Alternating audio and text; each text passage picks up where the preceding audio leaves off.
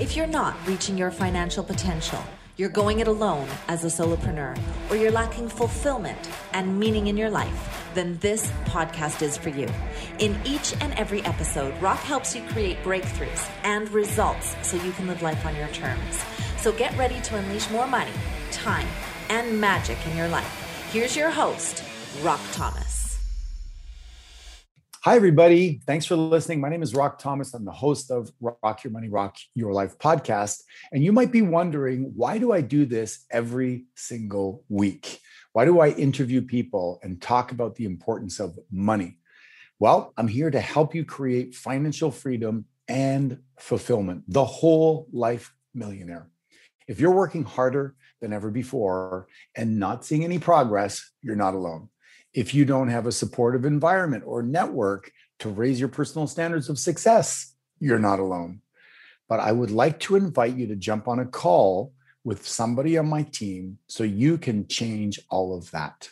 Just head over to rockthomas.com forward slash VIP call and learn how you can take your life and business to the next level by being in the right environment, surrounded by the right people, and with the right strategies. So go ahead, rockthomas.com forward slash VIP call, and let's start taking your life to the next level today. And I have a very special international guest with us today. Brian Walsh is considered a leading authority on entrepreneurship and human behavior. He is the founder of The Real Entrepreneur, a private research and education organization dedicated to empower entrepreneurs to live a life of true wealth and freedom, and of course, meaning. What is the life without real, true meaning?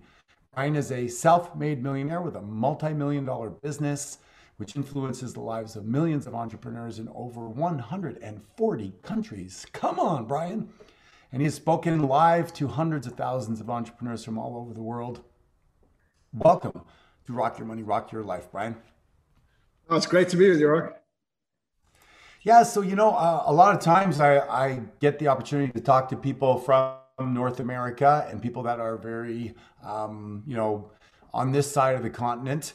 Uh, for those of you that uh, can't see the shirt that uh, Brian is wearing, is that a uh, F1? What is that? Yeah, that's a Formula One. I was actually just in the shop and somebody said, Do you work for Red Bull? And I was like, No, I was actually buying Red Bull. So it was quite ironic but I'm like, yeah, we, myself and some of my team were in Singapore in 2019 before COVID hit, and we were at the, the F1 there. So I don't even support um, Red Bull, but the shirt's really nice. Well, you support it if you're going to the store buying it. yeah, this is true. That's just because they didn't have any Ferrari, you know, full full sort of uh, right. uh, golf shirt styles. Right. Well, it looks very cool. I like it. So you are very passionate about helping entrepreneurs, and I always look like entrepreneurs like it's like a sport, right? You got to show up, you got to play full out, you got to adapt, you have to pivot, you have to play on the team with injuries, you got to move things around. So tell us a little bit about what makes you so great at helping entrepreneurs. So I think, I mean, so interestingly enough, we we we when COVID hit, we kind of moved away from just working with entrepreneurs to working with a much broader market. But I mean, 60 to 70 percent of the people that come into our summits and what have you are still, you know, entrepreneurs. And of course, with the shifts in the world, more people have had to look at self-employment uh, rather than calling it entrepreneurship in reality, um, you know, as an option because of what's happened globally. Um, for me, it was all just about growing up with a dad who sacrificed a lot, including connections with us and his my mother, his previous wife, his five wives in total, because business was to him the most important thing. And then, you know, interestingly enough, two things. Number one, he actually created personal financial, like he created a personal fortune three times in his life and then reinvested it into business instead of investing it more intelligently into places that would give him financial freedom. And I mean, he's a highly intelligent man. I always used to say, I would talk about him on stage and I would say, like, like no one taught him, you know, how to create wealth because as a businessman, he knew how to do business, but he didn't know how to take the money and reinvest it in clever places. And then I was sitting with him a couple of years ago and I told him, this is what I tell people. He said, no, that's rubbish. I said, what? He said, he said, no, I mean, you remember uh, Rob, you know, one of my friends, he's worth like 100 million euros. He, he, he told me when I cashed out of one of my public companies, give me a chunk of the money, Jack, and I'll invest it into, you know, the property portfolios I have. And, you know, there was a, the, the chairman of the Johannesburg Stock Exchange was, um, you know, was the chairman of one of our companies. And he was like, you know, telling my father invested into stocks. And he, so not only did he get taught, he had incredibly good people to help him. And I don't know why he still, you know, he still sort of says, because he lost it all, Rock. You know, I mean, he lives comfortably, but I mean, like a fraction of what he could have lived. Um, and to to create a personal fortune three times, I mean, that's unheard of, you know, from business itself, just through profits of business. Um, and then to go and sabotage it, obviously, for some psychological reason and get himself into a situation where, you know, he, he lives okay, like I said, but not remotely how he should have or could have. And he's 83 today and he has a lot of regret. And it's interesting that whole story from a child witnessing him not really being there for us emotionally while our mother was a severe alcoholic and, and died eventually from it and things like that. But always knowing, you know, I admired him as an entrepreneur. Um, not as a father, ironically, at the beginning. And so I guess, you know, I started at a young age. I didn't know anything better. I was ADD. I sucked at school. I couldn't get any tertiary education. So I started my first business at 16. Um, but I sucked. I mean, I just made mistake after mistake. I, I, you know, this is not even true. I didn't make mistake after mistake. I just manifested failure after failure. I would do the right things. And this is the craziest thing we learn as entrepreneurs, you know, that simply doing the right things doesn't guarantee you success. You have to become the right person. So my, you know, massive lack of self-esteem and my big issues and unresolved factors and everything were all party to me living up to the expectation at a subconscious level of what I what I expected, which was to fail. And so even though I did the right things, I would still fail.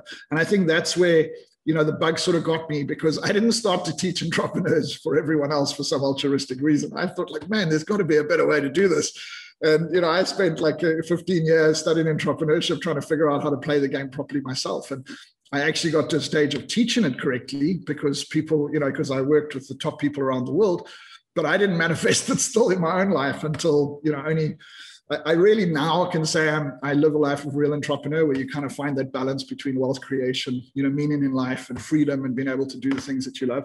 But for a long time, I stood on stages feeling like a bit of a farce. Although as a teacher, it's not that you have to, you know, like a coach doesn't have to be the best player in the team or best player in the sport, but still it, it like it eats away in your head when you're teaching stuff, and especially when people are achieving results based on what you're teaching, but you're not.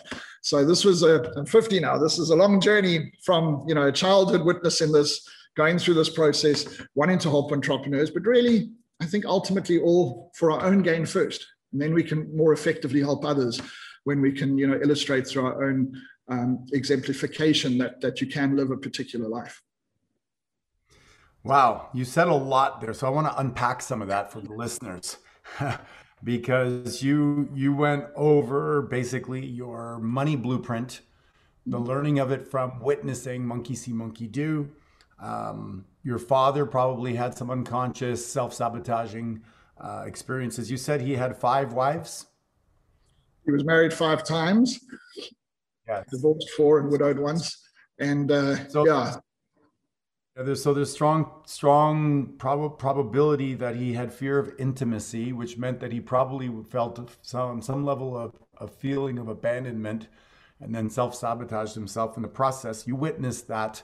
Your mother was an alcoholic, so you didn't have the greatest role models. You went out there, worked your ass off, and modeled some of it, and then taught some of it, but at the same time had some incongruencies because you were teaching but you hadn't yet achieved it which by the way happens to a lot of us myself included. I've taught things that i'm still you know trying to learn.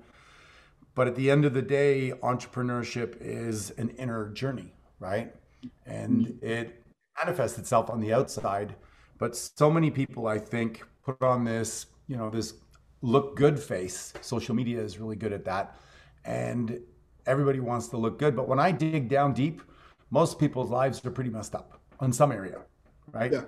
Maybe they have their finances in shape, but their health is atrocious, or their health is really good and they're running triathlons, but they're never home because they're running away from something. So the journey of rock your money, rock your life is about what is our relationship with money? What is money? And it's interesting that you said, Brian, that, you know, your father was not a good investor. He was good at maybe making it, but the decisions he made around investing was not that great. And I did that for the first 50 years of my life till eight years ago. You know, I, I, I poured in my businesses, my earnings into stocks and into friends' ventures, like literally a gold mine in Australia. Gave my brother a quarter of a million dollars, never saw it again. $110,000 to my best friend who went to the Caribbean with an idea. And, and so I kept on perpetuating what I grew up with was working on a farm. And my inner narrative was life is difficult. You have to work hard. So what do you do? You work hard, you make a bunch of money, you give it to people that don't respect it and didn't work for it, and then they waste it so you can continue to work hard mm. because that's your identity. So in this journey, it's a lot about talking about what is the identity. And there are people out there that have this thing where they just believe life is not that difficult. And, you know, I, I met this one person through Tony Robbins. She was a model actually. And back in the early 2000s, she says, I just put all my money in Apple stock. And I meet her five years later and I go, So what did you do with that money? Did you sell it? She goes, No, I just left it there. I saw her three years ago. I said, What'd you do? She goes, I still have it all in Apple stock. How do you think she's doing? Right? Probably pretty she well. Has a, yeah. She has a different belief. She's a multi, multi, multi, multi millionaire. And she, I'm not going to say she's just a model, but she's a model that mm. took what she earned and put it into one thing because she had this belief life is pretty easy and whatever. So, so how now have you pivoted? What do you think your identity with money is? I think, um, I mean, let's be, let me be honest. I think, you know, this, I still have my challenges. I still work around different factors. I think there's two aspects to money. The one is the flow. Um, I think I had one of those classic kind of, I shouldn't earn more than my father kind of, you know, subconscious, you know, belief systems. Um, and I knew 50 was a critical time because that's when he had achieved the pinnacle of his financial goals. So I thought if I just get over 50, I can let go of that stuff, which seems to have been the case because I've managed to manifest a lot more money in life. And I've definitely, you know, systematically become more profit centric, particularly through business with the purpose of investing. Um, I have, unlike my dad, I'm, I understand the model a lot better. So I have a lot of really good advisors to, you know, to make sure I invest sensibly because we're not always the best ourselves. And we definitely shouldn't be giving it to our friends, as you learned. And, you know, my dad reinvested into business. That's all he knew. Although he was told other things, he just thought, well, if I've got, you know, $2 million, let me just put it into another business and buy a whole lot of companies out and make that work. And he was good at making things work. But business is never guaranteed. You're always going to make a stumble every now and again. Doesn't matter how good you are. So if you you know you you you can't. And so what he would inevitably do is manifest like an environment where he would lose all that money.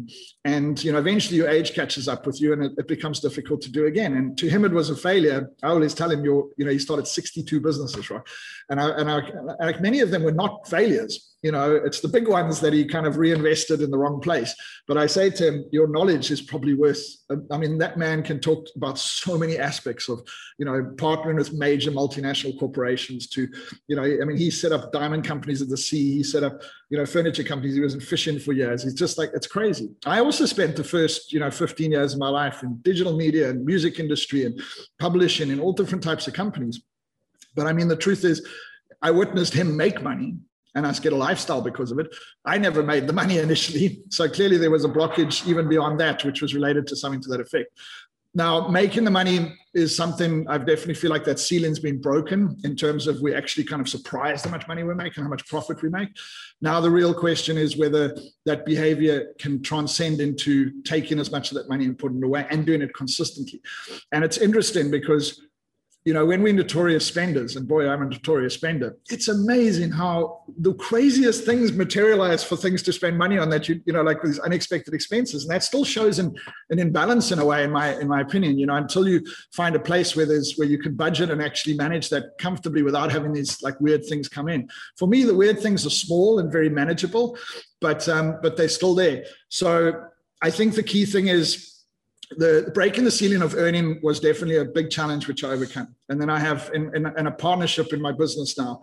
My sort of uh, you know junior partner is very involved, and we both very profit centric. He was actually a student of mine for years, and so we're now playing the game. And entrepreneurship, it's about playing the game of of budgeting, of forecasting, of, of you know, of analyzing your results on a regular basis, of understanding your finances and maximizing profitability. I might not be the best at saving myself to wealth, which is something most people should do, at least to a degree. But uh, I could probably do what my father did, which is make millions. And then the question is, my dad's still alive? And he's like, you better not repeat the mistakes. I said, well, Dad, I hope I won't. And that's what I hope you get to witness because, you know, it would be nice to know that I, you know, I could accumulate a few million dollars like in a year uh, in, in proper, safe investments that are never going to be touched, that are going to give me financial freedom. And I think, you know, it's a subtle difference really. Um, but the bigger challenge for me was really to be able to consistently earn a lot of money to become profitable. And um, and that was it's a challenge for 90% of entrepreneurs out there. You know they they survival businesses they're survivalists. They're not they don't really understand the concept of profit and dividends and stuff like that. Well there's a great book called profit first and it basically teaches the principle of the richest man in babylon which is yeah. pay yourself first to profit in the company the same way you should pay yourself first in your individual life and then use the rest to live off of. We are unfortunately taught to be consumers when we grow up. And therefore, we're like, oh, I make this money. I'm going to go to dinner on Friday and get a $200 bottle of wine. I'm going to have a good time. I deserve it. And I don't really love my job, so I deserve to have a break on the weekend. And then we don't save properly. So, in my world, I teach people increase your earn, decrease your burn, and invest the rest. And don't mm. wait to buy real estate, buy real estate and wait because it's a cash flowing vehicle. And if you think about it, if we were taught in my early 20s, and some people are going to be upset when I say this, instead of spending $100,000 on your college degree, you took that $100,000 and you bought real estate at an early age in your 20s and you just let it sit there. I bought a piece of real estate 21 years ago, cost it was $125,000 down. I bought it for $781,000. Today it's worth 5 million. I have 3.5 million equity in it, and I make $20,000 a month, and I don't have to do anything. Now, is that is that a hundred thousand dollar education where you're going to go out and get yourself a fifty thousand dollar a year job, or a hundred thousand dollars in a piece of real estate where 20 years later you never have to work again a day in your life? Which mm. one's better, right? So I say do both, right? Fight yeah. to do both, but the way you do it is you got to have the discipline for delayed gratification where you just drive a simple car, live in a little apartment, live in a room, house hack, share a house with four other people, live below your means for a short period of time and get those cash flowing assets behind you so that then Brian if you want to experiment as an entrepreneur and start your own podcast or whatever you want to do, you have that churning in the background, that cash flow coming out every day that you can live off of. Don't you find that mm. that makes good strategy? No, it's it's is the strategy. I think. I mean, you know, in in in context, I mean, the entrepreneurial market, you know, the people that are trying to develop businesses, firstly, like we said, everyone's stuck in the survivalist mentality. So you can double your, you know, everyone focuses on earning. So you can double your earning, but you just double your spend. I mean, there's so many ways to spend money. I don't, I don't think many people will ever reach the capacity of how much money they could spend, either on lifestyle or through business, because it shouldn't be something we aim to do, you know, because it should be a different equation. But I think the key thing is, you know, that that people people so if you look at concepts like values right? So i'm a great fan of dr demartini and we talk about values. And and what i noticed working with a lot of entrepreneurs coaching them that a lot of them had a value on business but as, as you know, if you know it, the values really come from voids. Now, the void we witness often in our parents or friends or people that are close to us that, that struggle and suffer or sacrifice because of business, the void we actually feel we think is the lack of success in business, when the truth is, if you actually look at the origin of it, it's the lack of financial independence. It's the lack of ability to create a business that leads to financial independence. So these people, I've got a number of students who, similar to my father, their, their parents made a fortune but then they blew the fortune. They didn't know how to use it, or they didn't know what to do with it, or they reinvested into a high risk business. And you know, this is a, an interesting equation because I actually want to talk to John about it. It's like if the void is actually in a way misinterpreted because we think success in business is making a business successful, like the truth is, a business must just be profitable. You can do a two hundred and fifty thousand dollar turnover a year, but you're making fifty thousand dollars, you know, profit after tax. Like you're cruising. You know that can go straight into investments if you if you don't need it beyond your own lifestyle. I think the key thing is there's a, there's almost an imbalance and there's a myth about owning a business. And you know we all know this that you know as an experienced entrepreneur we know the pain the suffering the, oh my goodness why would people recommend this to other people? But the truth is at the end of the day if you get it right which is such a small percentage of people and you manage to generate you know millions in net profit even then people make the mistake of going to do stupid things with that money. And that's a blessing that few ever get to experience because you know we should do it as you say the model of just constantly and, and creating that lifestyle and living within you know on 60% of your your net outcome and invest in a good percentage of what you're doing i mean we all know go back to if we were 20 and doing this you know how wealthy we'd be by the time we are age now. You know the truth is at the end of the day that's all great and easy to talk about. But what what what's scary is whether when people make like a few million dollars in profit and then they go and sabotage that. And so i mean you know rock it's all about the mind game. It's all about getting right. this right because everything else on the outside just becomes a manifestation of that. I've got a couple of things to add to that. I just read recently that Elon Musk said that, um, you know, what would you say to encourage an entrepreneur? And he said, if an entrepreneur needs to be encouraged, don't be an entrepreneur. Right? so yeah. there's that that hunger to overcome all the obstacles that that is is set somewhere inside, right? Mm. The second part I would say to add on to what you said is I think that um, net worth is very closely associated to self worth. We all have this fear that we're not enough. And so we think that if we build all these businesses and make this profit and have so many employees, people measure their own self-worth in different ways. I have 200 employees. I have, you know, this this many houses or what have you. But it's all to cover up our not enoughness. Mm-hmm. And so I really believe that when we truly start to deal with our not enoughness, then the universe goes, oh, they're doing that inside work. They're comfortable with abundance. They feel good. They're contributing. They're flowing. The word currency, right, comes from the word current, which is to flow, which is to earn money and then to give it back.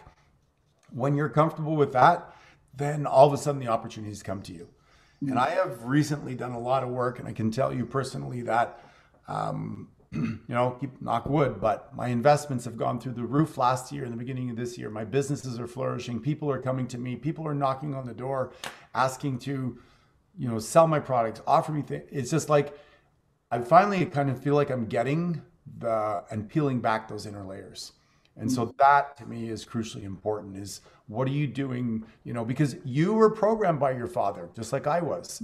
And I one of the things I do when I work with people Brian is I ask them, what did you learn from your parents? And what did you not learn? And I'll tell you, one of the things I did not learn, and I wonder if it's the same for you, is I did not learn intimacy from my father. I did not learn how to be present. And so I had trouble in my relationships because as soon as the women wanted to get really close and really intimate and really vulnerable, I found a way to sabotage it.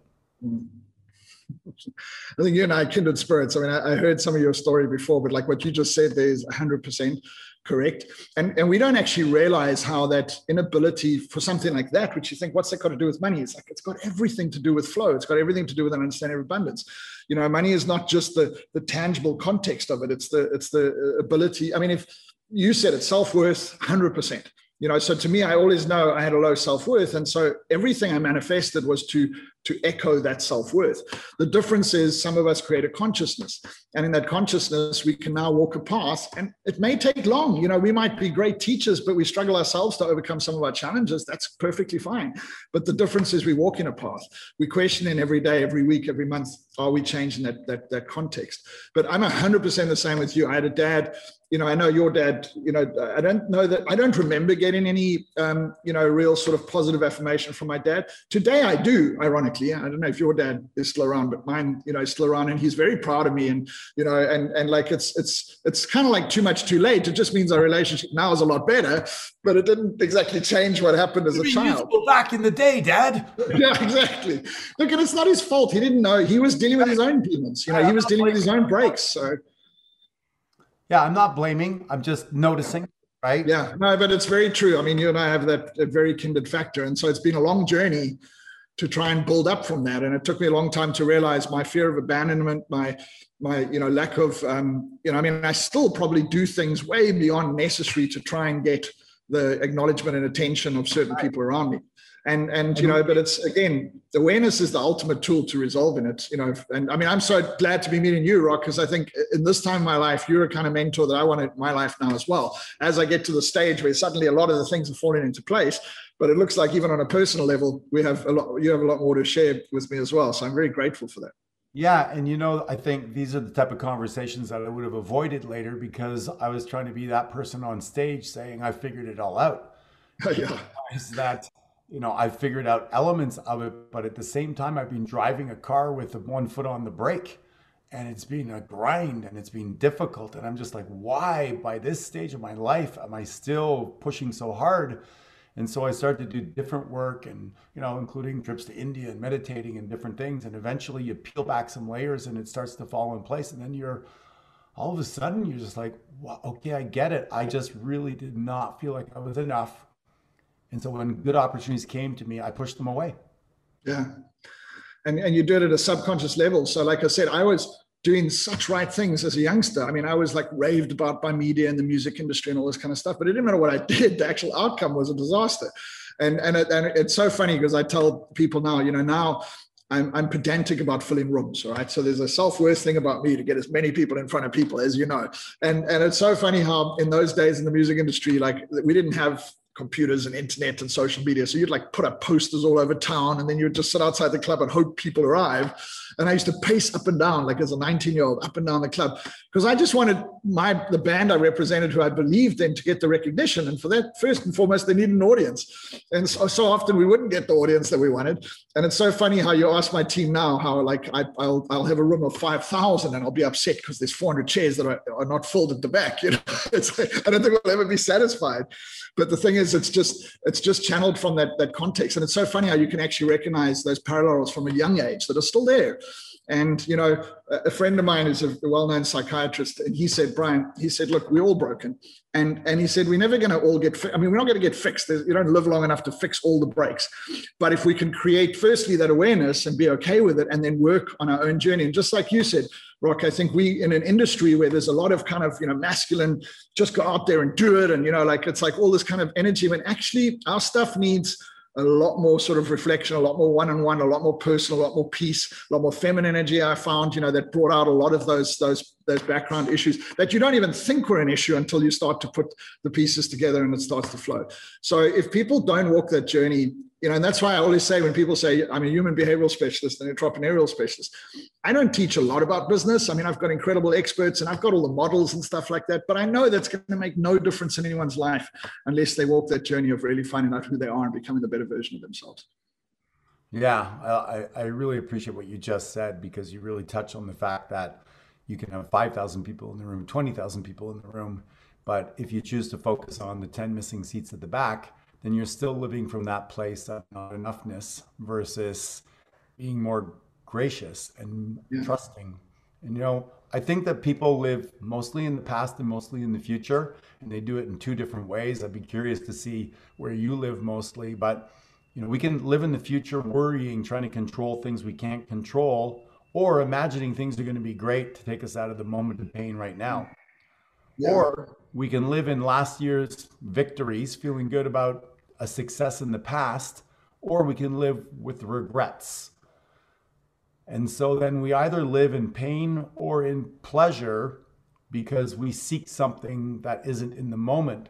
But mm. standing mm. in that room looking at the 5,000 people and just going, you know what? It's amazing. 4,996 people that are here. what a blessing. And those are the people that are meant to be here and I gave it my all, and I did pretty darn good. And so I, that's, I mean, from a personal perspective as well, I realized like in relationships, you talk about intimacy, and I was always projecting. I'd get into a relationship and then I'm projecting where it's supposed to go, and then it's never going to live up to my expectation because I don't know, I have some fantasy I don't even know. Living in the moment is such a profoundly powerful thing. And you know we can learn from the past and we definitely want vision in terms of where we're going but to live in that state of worry and concern or that state of regret is some of the most disempowering states we can be in. And learning to live in the moment in all aspects of life we'll wake up in the morning just join the sunset because it's or the sunrise because it's rising then um, is definitely something you know we've all got to learn and i think that definitely helps shift a lot of stuff so yeah we're definitely kindred spirits i think we have a, a similar journey that we can sort of relate to but um, yeah it's, it's very powerful. So tell us about the projects you're working on now, because you've got quite a quite a online following, and you're impacting a lot of lives. Tell us what that project's all about. Yeah, so I mean, you know, I had the Real Entrepreneur was a kind of coaching training company for entrepreneurship, and then we had something called Real Success, which was an events promotional company based in South Africa. We were promoting Tony Robbins globally and stuff, and we were promoting certain internationals coming to South Africa. And then we were we were kind of innovative, not innovative, but a bit cutting edge by broadcasting our stuff to multiple countries as well, but still maybe 14 countries. When COVID hit, like many companies, you know, we were like, oh, okay. And we weren't actually doing that well. So the truth is, it was like, oh, okay, well, this puts an instant break on everything it ended up being the greatest blessing for us because we'd always said we wanted to be digital. We always said we wanted to be global. So we transitioned and it actually started with us saying, listen, you know, our highest value is connection. So we don't know what we're going to do financially. Our business could be destroyed for all we know. A lot of people are unsure. But if we actually believe in connecting people to learning journeys, shouldn't we go to our teachers who are also, as I realized, suffering because they were all scared as to what was going to happen and say, let's just talk to our communities and let's just, you know, talk about the situation and help people, you know, deal with anxiety and, you know, what they're potentially going to go through. And no one knew at the time. And um, and ironically, we we did this kind of you know I contacted uh, in eight days. I hate taking time to do things sometimes, which is so crazy. But anyway, it was eight days from concept to doing the actual event, and um, and we put about six or seven thousand people that came on, you know, and and we had I think twenty nine teachers um, and and it was and then but the teachers were struggling so we said listen sell some ebooks some low cost stuff and whatever. Along the short of it we made $100000 which was completely unexpected like our intention wasn't even to make money. And then we realized wait a minute we might be onto something here. And so we spent the whole of last year refining the model building it getting to work with bigger teachers and really owning a space that a lot of big companies that own the stage spaces, we've become very, really, really good at this online space. And personally, that's what I love. I want to be able to live anywhere in the world and do anything. I don't want to have to be in specific places all the time. And so, um, you know, that's been a major thing for us. And we built, you know, we did a couple of million dollars in revenue last year. And I say revenue because we didn't make profit. First month of this year, we're already making almost $300,000 profit in one month. And so, and that's just off the model, refining, refining, refining, and then implementing. And I think the key thing is, you know, we, we blessed, and, you know, this is a, a state of humility that I think is very powerful for us as well when we grow, because it's very easy to become arrogant. But um, we're blessed because we, we, I think a lot of intentions were set over the last few years, and those intentions have materialized with a lot of personal work, a lot of personal work, a lot of personal work for my team, for people around me. And I want to be clear, just like you say, Rock, success is not just because I persisted and persisted and persisted. Success is because I worked on myself extensively, especially over the last sort of 18 months. Um, and now, you know, now we get to host these events. So we got one, we pretty much host one every month, um, you know, with, with sort of 30, 40,000 registrants, 10 12,000 people coming live into the room, featuring amazing speakers like yourself. Les Brown, Deepak Chopra. Uh, we've we've we've been quite blessed, and the word's getting out there slowly, and the world has opened itself up. And there's a beautiful humility amongst first world and third world countries, and no one cares where you come from anymore. You know, we're all we're all kind of in our same challenge, and it's beautiful to have people from such a diverse. We've had 130, 100 over over almost 140 countries in a room simultaneously. You know, and it's like unbelievable to think that so many people from so many different backgrounds will come in and and so you know we've managed to find a place to do that. And that's what we love to do. I, it's not about i don't need to be on stage. I re, even now i've got other people to present it. I i just want to connect people on learning journeys. I want people to discover what we've discovered. And i just want to put as many people into that environment for them to discover that as possible and then hopefully connect with them as, as many great choices of people they can work with. And that's where my absolute love comes from. You know it's it's not filling the room per se but it's filling it's getting as many of those unconscious or semi-conscious minds to become more conscious that's what it's about for me. So we're very blessed. So being in the you know beautiful position of meeting a lot of these speakers and having them speak on your platform, is there anybody that you've interacted with that you could share an insight or an appreciation for somebody that you're like, you know what, I really enjoyed working with this person, meeting that person, or that person's energy, or just an insight from some of these individuals that a lot of people have read their books, but maybe haven't had the contact you've had. Yeah, I've been, I mean, we've been very blessed. And because we have a kind of value and connection, we're very blessed that most teachers that come in our space have a, we, we call it a, an authentic approach to teaching, which is ultimately for the love. But we always say with a high with high standards. Not all of them have high standards, meaning the ability to materialize, you know, financial flow through it is not always as good, especially when their corporate legs were cut out and what have you. But you know, my personal favorite's always been Dr. Demartini. I've known Dr. John now for I think 15 years. And you know, it was the first time I ever heard anything about wealth creation was I toured John around South Africa good 13 14 years ago. And you know I put him on three different stages in three cities and he and he spoke about this simple model of understanding around wealth creation the same model we, we all teach but from a basic level. And it was like and, and, and it took me five years before I even implemented my first step based on the model. I got it right then and then. It made so much sense. I even told people about it. I even taught about it. I did audio programs on it. But you know, five years later, I'm like, oh, maybe I should actually take action on this. But I love John not just for that, just because the power of understanding values and being authentic to yourself is such a critical component to creating flow in your life. And John is a genius in many ways. He's a polymath. He's, you know, he was told he'd never read, write, or communicate. Now he's written masses of books and he travels the world and teaches at a very high level. But um, but there's that, you know, there's a congruence. I think all of us learning to be authentic in a world that has become so unauthentic is really a big part of the, the thing. And the, the, authentic us is by far the best version of us, not the one that's trying to be like everyone else. And so I've always loved John for that work. I, you'll see that we always teach that context in, in any of our, our summits. And so many people have never heard of him go like, oh my goodness, this is so crazy. Um, and it's a beautiful starting point because if you can find out what's truly most important to you and you can mold your life around that, from my experience, that's when the law of attraction kicks in. That's when you can actually be going through your emotional turmoil, but things still work out for you. Like miracles still happen around you, even while you're going through your own emotional right. turmoil, uh, by my experience. And, and I think that this is, you know, everyone wants to know what's my purpose, why am I here? And there is actually a very clear picture of what that is when you take all the murk away. So his work in that space uh, has been amazing and has been transformational for so many people around me. Yeah, it makes you think you walk calmly through the eye of the storm, and life isn't supposed to be just all you know roses and cherries and and no no adversity. It's the ability to, you know, to dance with that and to work through it and the highs and lows, and to observe it. Uh, I've learned recently, and I and you probably know this, but is we are not actually the creator of our own thoughts. We are the receiver of our thoughts, and yeah. as as we as we feel and behave and focus on things that make us feel bad, we're going to attract that law of attraction, right? And as we allow and we do the work and we quiet the mind, we allow for better receptivity of better thoughts, and then, then we can manifest and create. So it's, I think, subtle because I've studied like you personal development for a long time. And maybe people need to hear it from different people, different ways until it finally lands, like it did for me and maybe for you. So I think it's worth repeating. And, and does that resonate with you? No, 100%. I mean, I always joke I'm the slow learner. I need to hear things 100 times sometimes.